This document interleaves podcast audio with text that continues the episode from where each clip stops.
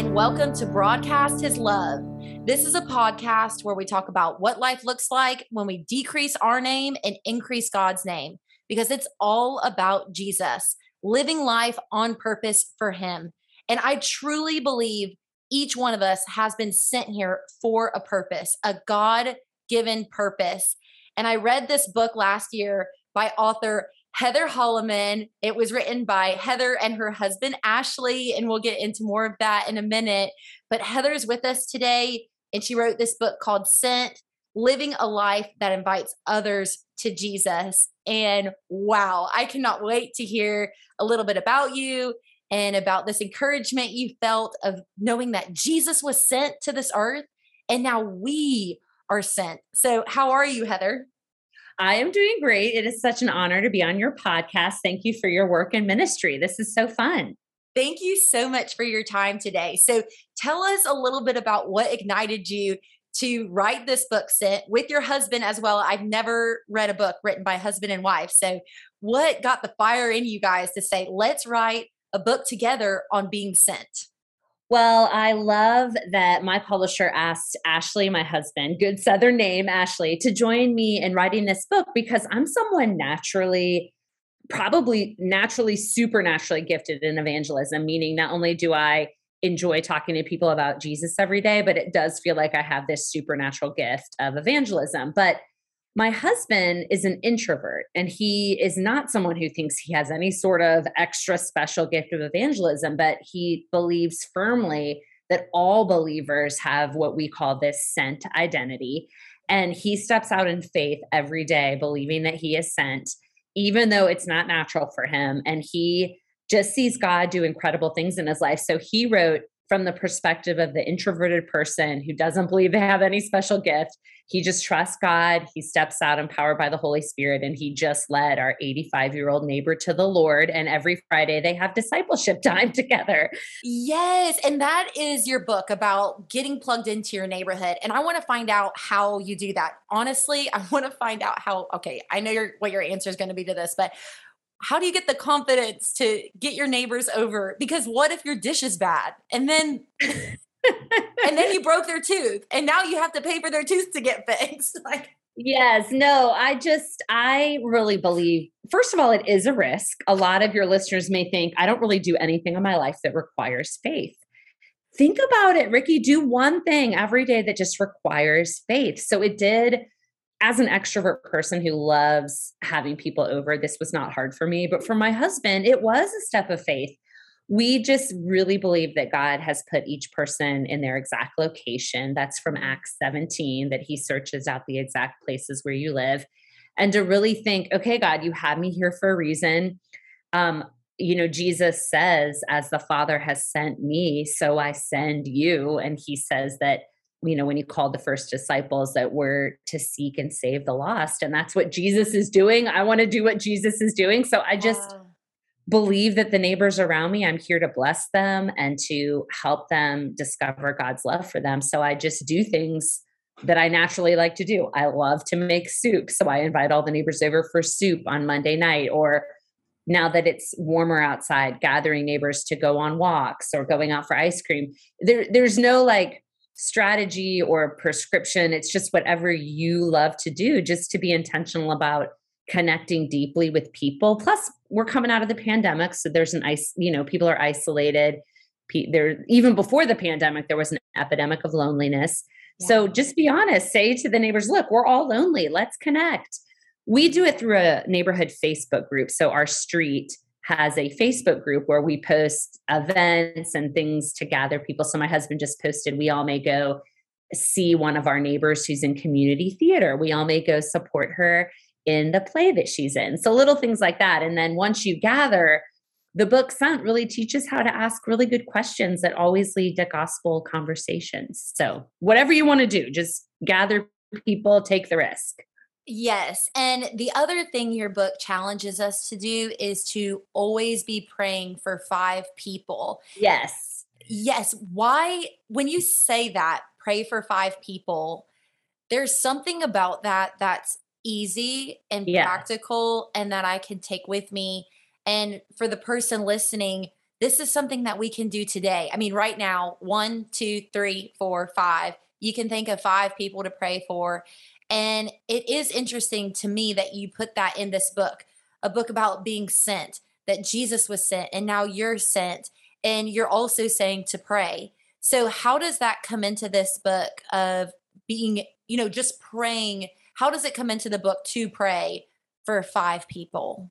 Well, it was just a practice that my husband and I, you know, we've been doing that for 25 years. And you're right, five is an easy number. I quickly get overwhelmed and I don't like having a ton of things to do on my to do list.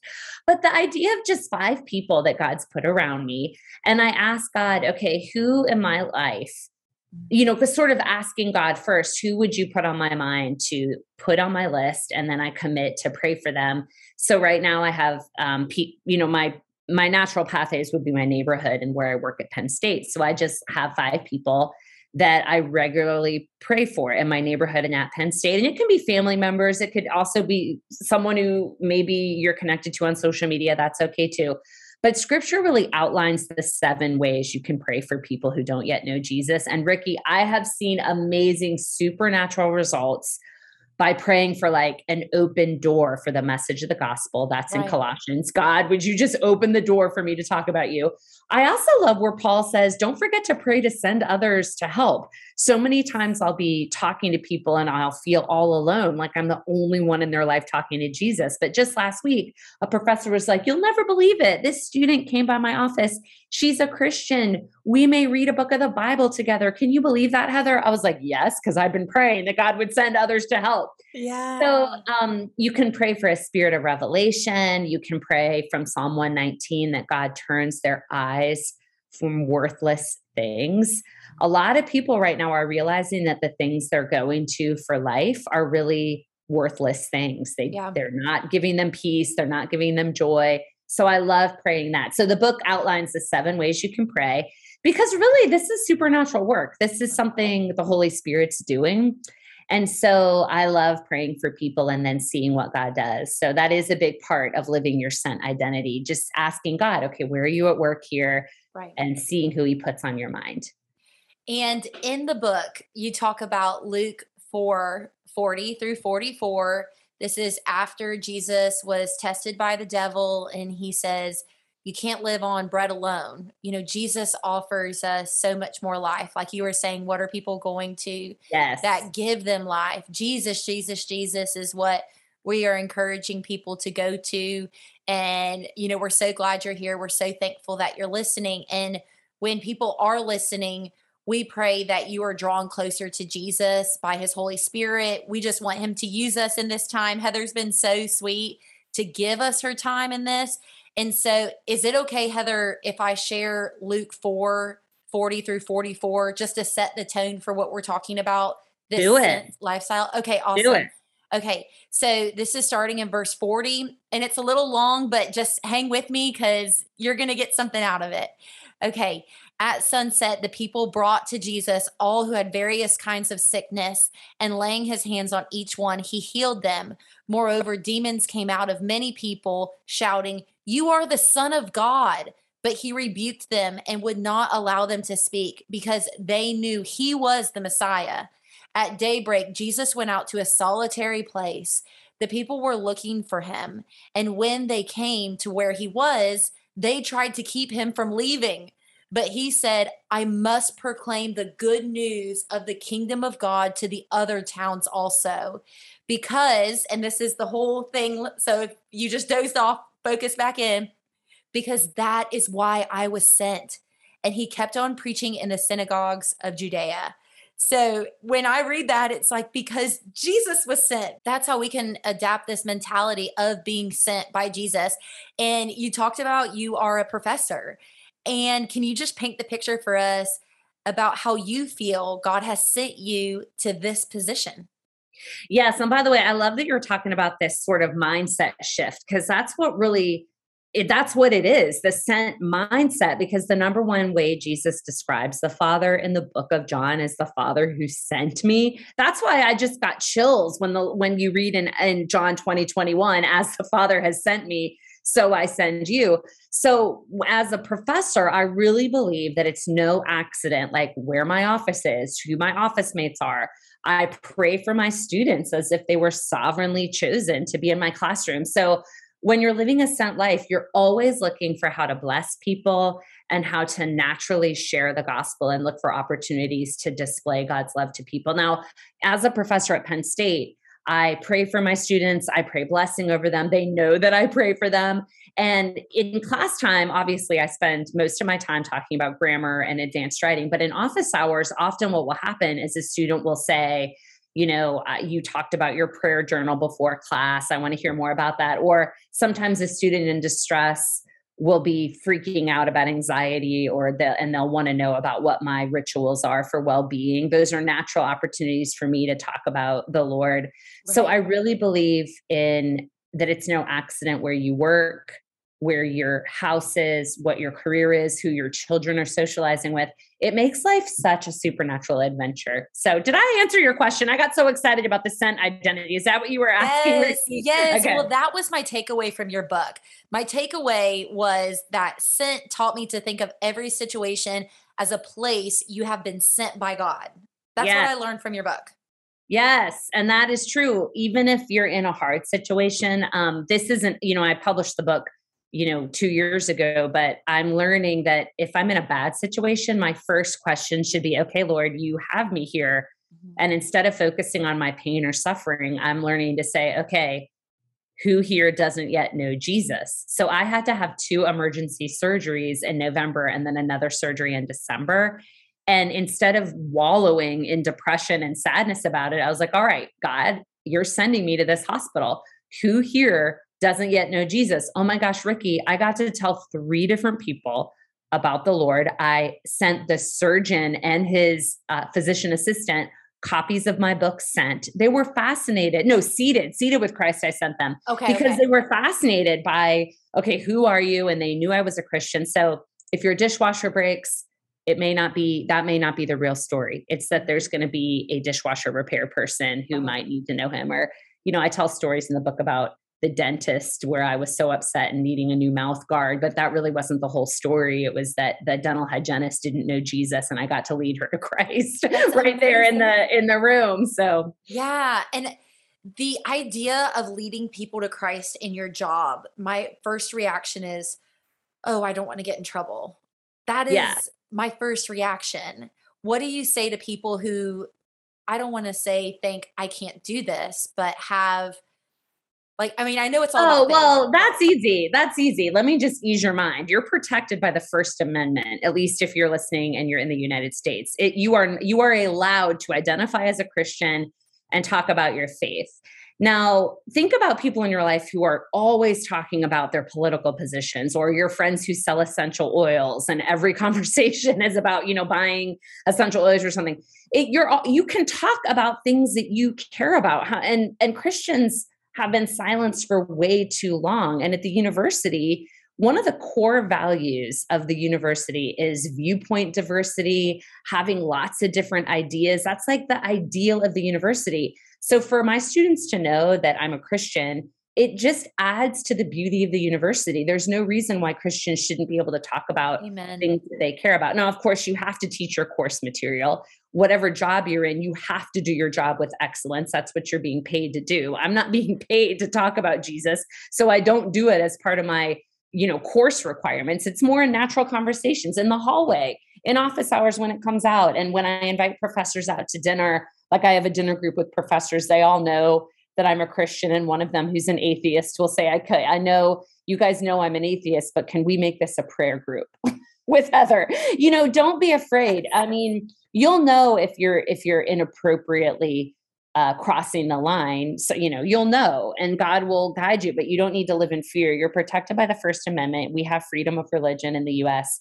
So you don't need to worry. And plus, God will give you a spirit of boldness. Think about what Paul prayed at the end of Ephesians 6. A lot of people, that's the spiritual armor of God passage, but a lot of people forget to read the next verse where Paul asks for personal prayer. It's one of the only times in scripture he asks for personal prayer. And this is what Paul asks for. He says, Pray for me that whenever I open my mouth, words would be given to me so I may fearlessly make known the mystery of the gospel. Pray that I may proclaim it clearly as I should. Well, guess what? He said fearlessly. That means that he was also afraid. He also needed boldness. So you're not going to lose your job by identifying as a Christian. And I'm sure everyone listening has friends who make it very clear what their political positions are. They make it very clear what their positions are on social issues or even their religion any other religion than Christianity. You don't need to worry. You have a free voice, open voice in the marketplace. You're protected by the First Amendment. What you just said softened my heart to so many levels. The lie I told myself when I was young, I mean, in college, and I was about to hit the work field and I majored in news, and news is not a place where you go talking about Jesus. It's just not. It's not a culture that's like, Jesus Christ is my Lord and Savior reporting live from right, right, right, right. it's just not, you know, accepted there. And I had a mentor tell me she was not a Christian, she was not a believer. Hey, you know that Jesus stuff that you're like posting on social media, you're trying to get jobs and stuff. You might want to slow down on that because it's not really seen as something that's good. And that's a lie I've told myself since that time frame. So now I'm in my 30s. I just somebody needed to hear that today about you're protected by the First Amendment right. And I think it was me. So uh, whoever's out there, well, I pray you're encouraged. You know, I understand that though. And a lot of people, act, like I do a lot of talks on sort of like evangelism training. And just so you know, it's not awkward at all. Like in class on tomorrow morning, in class, I can guarantee you people will say like, you know, Dr. H, how was your weekend? Why wouldn't I say, I heard a great sermon on Sunday morning and it was about not having fear. It was from the book of First Chronicles. Why is that inappropriate? Why is that wrong to tell the truth about what you enjoyed in your weekend? Or if people like one of the things if if I'm doing an attendance question and I ask people, what are you doing to take care of yourself today? And they say, Dr. H, what about you? And I say, Oh, I really take care of myself by making sure I have time for Bible reading and prayer why is that inappropriate to share your life with people in the workplace? So that's great. You do that's not great. need to be afraid. Yeah. So, and I know we're wrapping up here. Every question we ask our guests is what Bible verse is helping you in this season. And I didn't know if there was a Bible verse you'd like to leave us with today that's helping you out or encouraging you at all.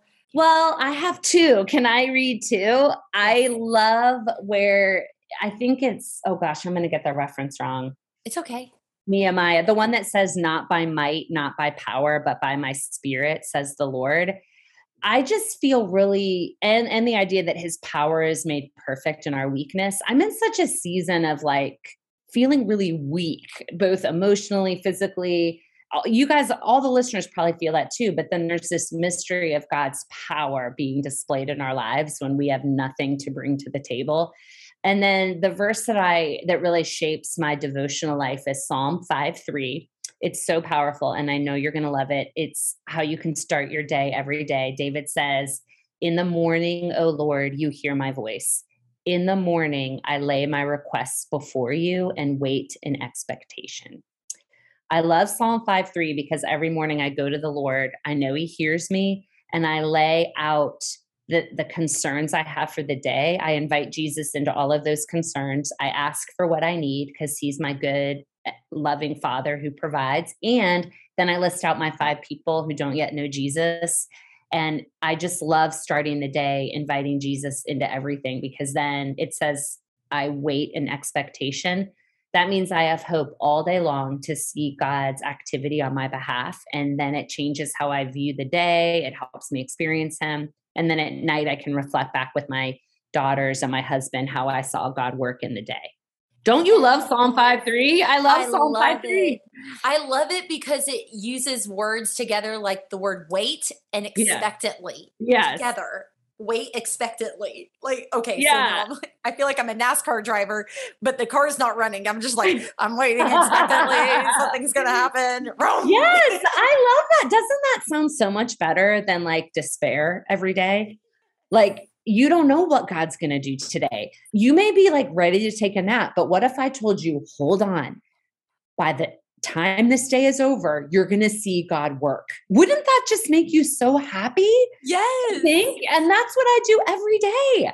Yes. And every yes. single day, I'm able to note God's provision or like rejoice that something happened that like I was thankful that I didn't schedule anything this afternoon which made it perfect for me to connect with you. I know. Thank you it's so just, much. And now I, I really have a new friend it. and you're like my favorite person. you have so much good energy just in your voice. I want to hang out all day. Thank you so much. I've so appreciated you and your time and your book was life changing for me. There are a couple books that I refer to as being books you got to check out. If you like this podcast, I think you'll like these books.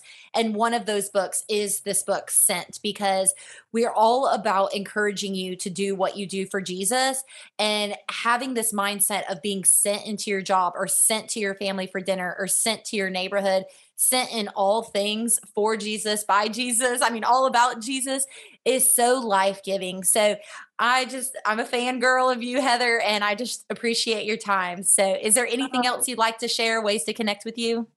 Um, you can connect with me. I mean, on Instagram. I'm not the best on social media, but I do Instagram and Facebook, and I'm trying Twitter. I just want to be where the kids are. Like, I even have a TikTok that I haven't. I don't know what I'm going to do with my TikTok, but I just wherever you can always reach out to me on social media, and I love answering and I'm not um even though I write books and speak all the time, I'm not like a Christian celebrity. So you will actually get an email response from yeah. me if you email me. Honestly, so. that's the biggest blessing to me is the people who listen to this, it's like, no, we're like we love the Lord. Do not despise these small beginnings. You know, yeah. God rejoices to see the work begin. So, um, yes, like we can access you and ask you questions. Yes. And if you do reach out to Heather on social media, on Instagram, whatever you choose to reach out to her, um, just tell her that you heard her on the podcast. That would be great.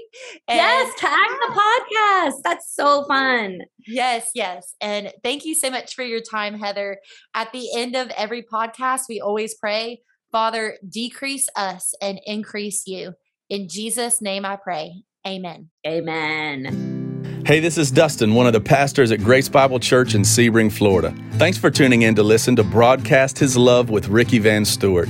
I hope you will also consider joining us on our podcast as well. Our hope is to encourage you, inspire you, and compel you towards a closer walk with Jesus and one another. You can find us on every platform where podcasts are offered by simply searching for Grace Bible Church Sebring. Again, this is Pastor Dustin, and I hope to get to connect with you very soon. Hey, this is Mark Stockland, pastor and CEO for Haiti Bible Mission in Jérémie, Haiti. If you'd like to follow along with what we're doing in Jérémie, Haiti, you can check us out at HaitiBibleMission.org. You can also follow us on Facebook and Instagram. We'd love to get you guys connected with what we're doing in Jérémie, Haiti, and how you can partner with us to live the difference to help empower leaders to transform communities. God bless you guys, and have a great day. Hi, y'all. This is Nan Charland, the owner of the Laurel Oak Inn Bed and Breakfast in Gainesville, Florida. You can find the Laurel Oak Inn on the internet at laureloakinn.com or Facebook and Instagram, Laurel Oak Inn. Until we meet you in person, we certainly hope you're enjoying life to its fullest.